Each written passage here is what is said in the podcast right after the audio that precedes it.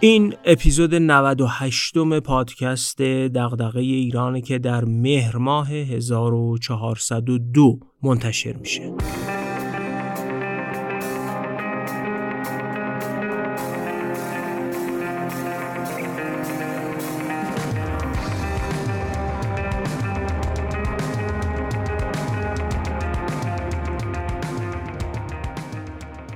کنفرانس های ایران در عصر دیجیتال در 25 و 26 تیر 1402 برگزار شد و من قبل از برگزاری کنفرانس با چند نفر از متخصصای این حوزه گفتگوهای کوتاهی درباره ابعاد مختلف این موضوع انجام دادم. بعدا تصمیم گرفتیم همین گفتگوها رو در قالب پادکست هم منتشر کنیم. تا حالا در اپیزودهای 92, 94 و 96 مباحثی درباره کشاورزی، اقتصاد داده محور و آموزش در عصر دیجیتال رو ارائه کردیم.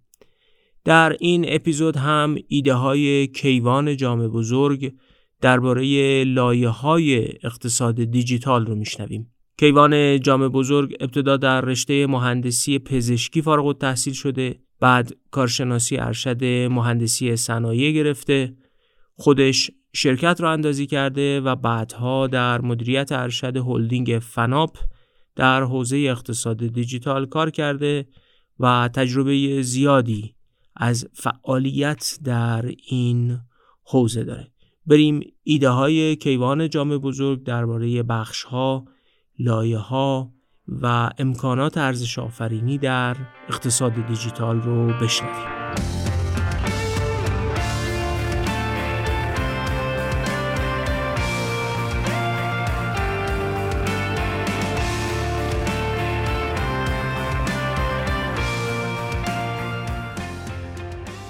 سلام آیه جان بزرگ. ممنون که پذیرفتین در این گفتگو شرکت کنید سلام عرض می‌کنم خدمت شما. باعث افتخاره که خدمتون باشم. خیلی ممنون. شما بیش از یک ده هست که در زیست بوم یا اکوسیستم اقتصاد دیجیتال ایران حضور دارین. اصلا کلا اقتصاد دیجیتال رو چه تعریفی ازش دارین؟ یا مهمتر از اون چه عناصری و چه بخشهایی در اقتصاد دیجیتال وجود داره؟ بله. ارزم به حضور شما که یه چارچوبی رو آنکتاد استفاده می‌کنه توی گزارشگریاش برای تعریف اقتصاد دیجیتال. سه لایه عنوان می‌کنن برای اقتصاد دیجیتال. یه لایه مرکزی یا هسته کور اقتصاد دیجیتال رو که عملا اون بخشی از اقتصاد دیجیتال هستش که در حوزه تولید نرم افزار، سخت افزار و آیتی برای آیتی به شکلی.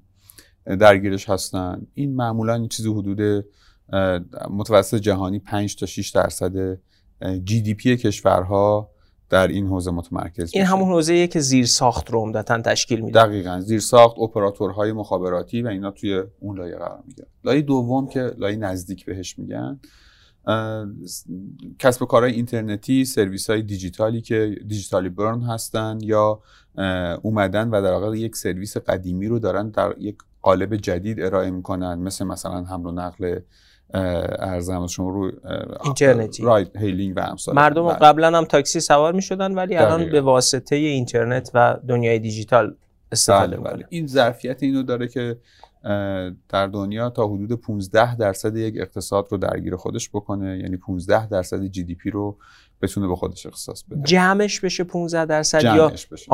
5 تا 6 درصد اون بخش زیر ساخت بله پس 9 درصد هم 8 تا 9 بله. درصد هم می‌تونه بله. این حوزه در بله. اصل نزدیک باشه بله که خیلی وقتا تعبیر دیجیتال اکونومی که میشه از همین لایه دوم دارن در واقع یاد می‌کنن لایه سوم که ما دیجیتالایز اکونومی بهش میگیم عملا رسوخ و نفوذ فناوری های دیجیتال توی صنایع دیگه هستش توی industry های دیگه هستش که کمک می‌کنه اونا بهره‌ور شن utilize شن یا حتی محصولات جدیدتر خدمات جدیدتر ارائه بدن. یعنی ما اگه یه صنعت خودروی سنتی داریم می‌تونیم حالا اقتصاد دیجیتال رو بهش اضافه کنیم. حالا به طرق مختلف که این بهره ورتر بله بشه. یا مثلا محصول اصلا عوض شه. connected car محصول ادغام فناوری های دیجیتال هستش توی صنعت خودروسازی.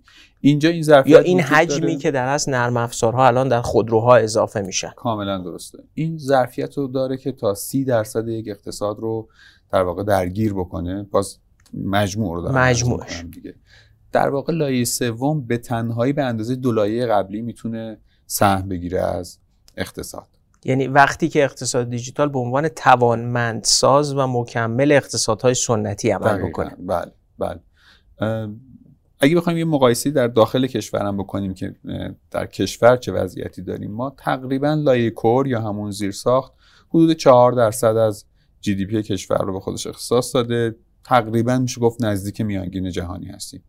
اون همون لایه دیجیتال اکونومی معروف لایه دوم ما بین 6 تا 7 درصد حالا چون متاسفانه آمارها هم توی کشور خیلی آمارهای دقیقی نیستش ولی تخمین ها بین 6 تا 7 درصد از سهم در واقع GDP رو میشه تو این لایه دسته بندی کرد یعنی مجموع دیگه یعنی اون چا... مجموع. یعنی بله. 4 تا 5 درصد تو زیر ساخت بله پس به این معنا میشه دو تا سه تا درصد هم درصد. تو همین حوزه اون چیزی که فکر می‌کنم بهش میگن B2C دیگه یعنی از B... عمدتا B2C یه جاهایی می‌تونه بحث B2B هم البته بله توش باشه. باشه ولی عمدش B2C ه بله. پس تو زیر ساخت همون 4 تا 5 درصد هستیم بله. دو تا سه درصد هم تو این لایه نزدیک هستیم و سهم بله. اون از بخش سوم چقدره تقریبا صفره یعنی ما- تقریبا صفر بله اون لایه که می‌تونه بزرگترین سهم از اقتصاد کشور داشته باشه ما هنوز نتونستیم کار جدی اونجا انجام بدیم چرا این اتفاق افتاده؟ یعنی چرا اون زیر ساخته شکل گرفته این لایه دوم رخ داده؟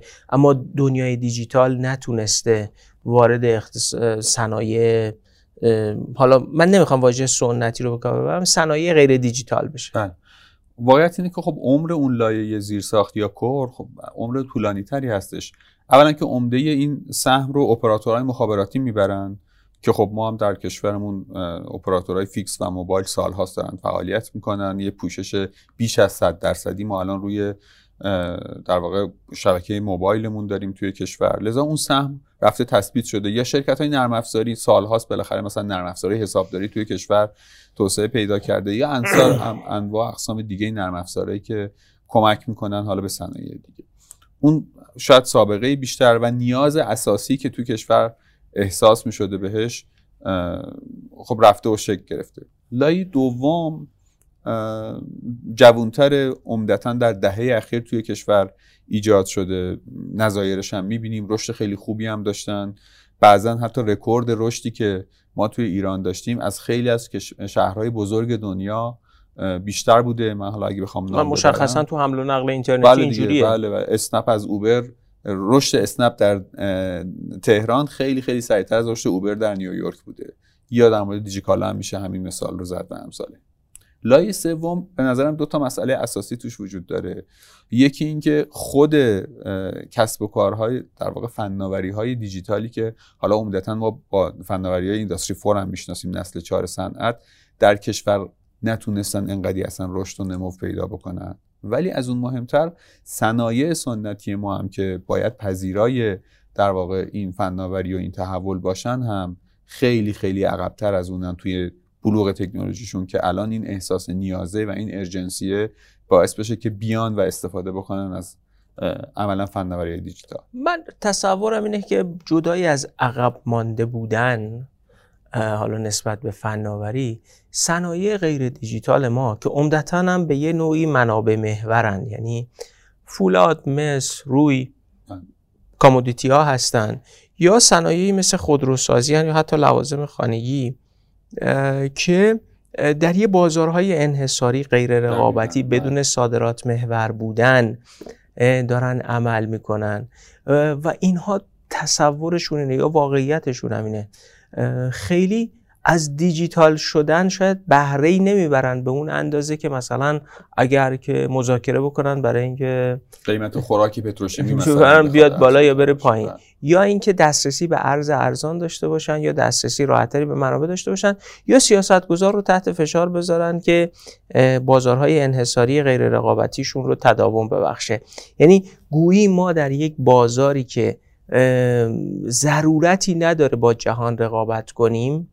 بهرهوری خیلی مهم نیست و اقتصاد دیجیتال عمدتا بر بهرهوری تاکید می‌کنه و کاهش هزینه ها و افزایش سرعت یا سفارشی سازی اقتصاد و هیچ کدوم اینا در اقتصاد ایران ظاهرا ظاهرا اولویت جدی برای اون صنایع غیر دیجیتال نیست. شما هم همین تصور دارید یعنی اینکه کاملا موافقم با شما. شاید به خاطر همین هم هستش که برداشت عمومی از فضای اقتصاد دیجیتال محدود میشه مثلا به استفاده از شبکه های اجتماعی در فضای مجازی و بعد این تبدیل به یه دغدغه میشه مثلا موضوعی مثل فیلترینگ شبکه های اجتماعی. با وجودی که خیلی از کارکردهای اصلی که همین اینترنت و کسب و کارهای اینترنتی یا فناوری های دیجیتال می‌تونن داشته باشن اتفاقا یه جای دیگه می‌تونه کمک بزرگی به اقتصاد کشور بکنه. برای توانمندسازی همون صنایع ولی خب یه ملزوماتی داره. من بله. جمله اینکه این صنایع رقابت رو ضروری بله، بدونن بله. یا ورود به بازارهای جهانی براشون مهم باشه و بخشی از اون زنجیره ارزش جهانی باشن از کردم اون سنس آف ارجنسیه اصلا وجود نداره الان توی خیلی از صنایع سنتی به خاطر همون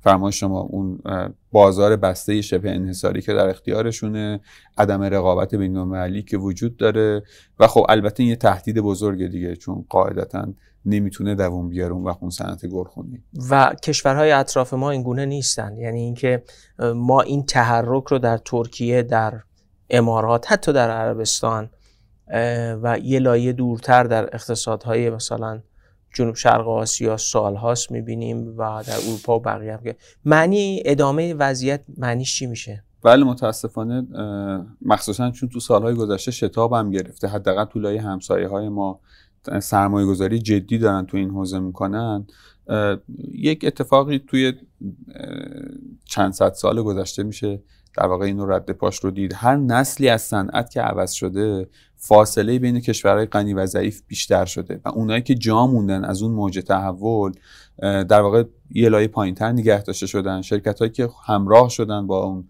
موج نوع صنعتی تونستن مثلا جی دی پی پر بیشتری ایجاد بکنن شاخص های رفاه بهتری تو کشورشون ایجاد بکنن. ما الان توی اون مرحله هستیم که اینداستری فور و نسل چهارم صنعت که مبتنی بر فناوری دیجیتال هوش مصنوعی IoT cloud عرضم به حضور شما و big data اینا فناوری کلیدی حوزه industry four هستن. خب تو اون پیچ تاریخی هستیم که دوباره صنایع دارن میرن به سمت اینها و اون بهرهوری اون تحوله با استفاده از این اهرم ها داره ایجاد میشه. خب ما دوباره داریم جا میمونیم و می‌دونی کیوان جان چی آدمو خیلی اذیت می‌کنه؟ وقتی میگی cloud وقتی میگی آی وقتی میگی AI وقتی میگی هر چیزی از این عرصه من حتی تو اطراف خودم دارم آدمهایی رو می‌بینم که اینها متخصصان این عرصه خیلی marketable ن و در بازار نیرو انسانی جهانی حتی از اینجا به صورت freelancer ی برای دنیا کار می‌کنن یا به راحتی apply می‌کنن میرن تو شرکت ها کار می‌کنن. یکی از فعالین شناخته شده این حوزه اکوسیستم تک رو که شما هم می‌شناسی به من می‌گفت که ما یه بررسی کردیم تقریبا ایرانی ها و یکی دو کشور دیگه جز معدود کشورهای جهانن که شما تو هر مرکز آرندی که در دنیا مهم وجود داشته باشه حتما ایرانی ها حضور دارن. معنیش اینه که نیروی انسانی این کار و این اقتصاد دیجیتال از ایران به جهان صادر شده و این فرصتی است.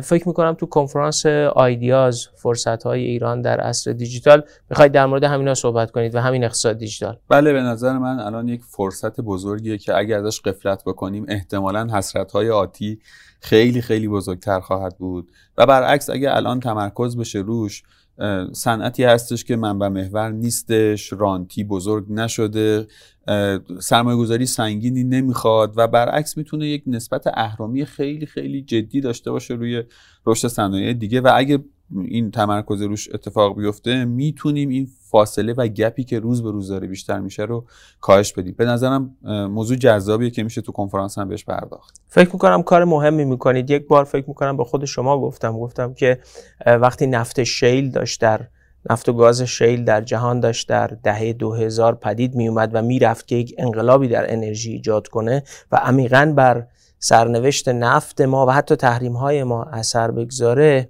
من هرچی اون تاریخ ها رو مرور می‌کنم می‌بینم خیلی نشانه جدی از این وجود نداره که دانشمندا استادای دانشگاه بروکراتا تکنوکراتا اینا دور هم جمع شده باشن و حرف زده باشن درباره اینکه این چاقوی نفت شیل که داره تیز میشه به قصد کی داره تیز بله. میشه و بر گردن چه کسانی اثر خواهد گذاشت و خواهد برید امیدوارم در کنفرانس فرصت های ایران در اقتصاد دیجیتال اصر اقتصاد دیجیتال یا اصر دیجیتال یه مسئولیت خوبی رو انجام بدیم با اونی که این فرصت ها رو دربارهش حرف بزنیم و آنچه را که می‌تونه از دست رفتنی باشه نمی‌دونم یک دهه بعدم این فرصت ها کماکان در اختیار ما خواهد بود یا نه.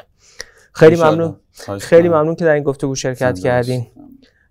در کنفرانس آیدیاز فرصت های ایران در اقتصاد دیجیتال کیوان جام بزرگ و بسیاری از متخصصان دیگه درباره فرصت های ایران در این عصر گفتگو می‌کنن. فرصت هایی که ممکنه از دست بره. شما رو هم دعوت می‌کنیم به مشارکت کردن در کنفرانس فرصت های ایران در اقتصاد دیجیتال.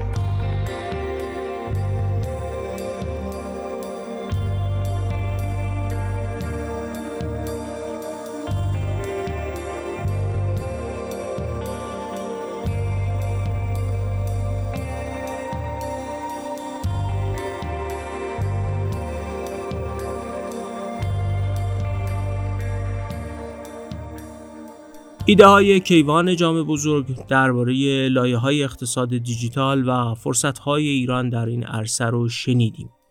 امیدوارم سیاستگزارا و حکمرانان این فرصت ها رو درک کنند و البته به همون اندازه هم توجه داشته باشند که جهان چگونه داره از یه پیچ تاریخی دیگه در اقتصاد عبور می‌کنه و این بار هم اگه جاده بپیچه و ما نپیچیم فاصله هامون با کشورهای پیشرو و حتی همسایه هایی مثل امارات، ترکیه و عربستان به شکل نمایی افزایش پیدا می‌کنه. اونچه فعلا از دست ما برمیاد شرح این وضعیت و توصیه به واقع نگریه. امیدواریم به اینکه سیاست ها و اقدامات درستی رو شاهد باشیم قبل از اون که خیلی دیر بشه. قرار بود من تو هر اپیزود بگم که چقدر منابع برای طرح 100 میلیون تومن هدیه کتاب جمع شده. این طرح رو هم که یادتون هست از اپیزود 91 قرار شد تا اپیزود 100 در طول ده اپیزود به مناسبت صدومین اپیزودی که در این پادکست منتشر می‌کنیم 100 میلیون تومن منابع جمع آوری کنیم و باهاش کتاب هدیه بدیم. خبر خوب اینه که تا امروز 27 مهر 1402 که داریم قسمت هایی از اپیزود 98 رو ضبط می‌کنیم. منابعمون به 122 میلیون و 197400 تومن رسیده. این شامل معادل ریالی اون 50 یوروی هدیه شده از طرف یکی از مخاطبان خارج از کشور به این طرح هم هست. با لطف و همراهی شما به منابعی بالاتر از مبلغ 100 میلیون تومن هدف گذاری شده هم رسیدیم. ولی اگه باز هم خواستید در این طرح مشارکت کنید شماره کارتمون هست 60 37 99 81 41 45 28 53 به نام محمد فاضلی. ممنون که همراهیمون می‌کنید. از شرکت رهنمان و پادکست فارکست تشکر می‌کنیم که اجازه استفاده از محتوای گفتگوهای کنفرانس فرصتهای ایران در عصر دیجیتال رو برای انتشار این اپیزود دادن. از شما هم بابت همراهی و حمایت همه جوره. از شنیدن و معرفی کردن پادکست تا حمایت مالی از اون سپاس گذاریم فعلا تا اپیزود 99 که دومین و آخرین قسمت بررسی صنعت ساخت خودروی تجاری رو خدمتتون ارائه می‌کنیم. خدا حافظ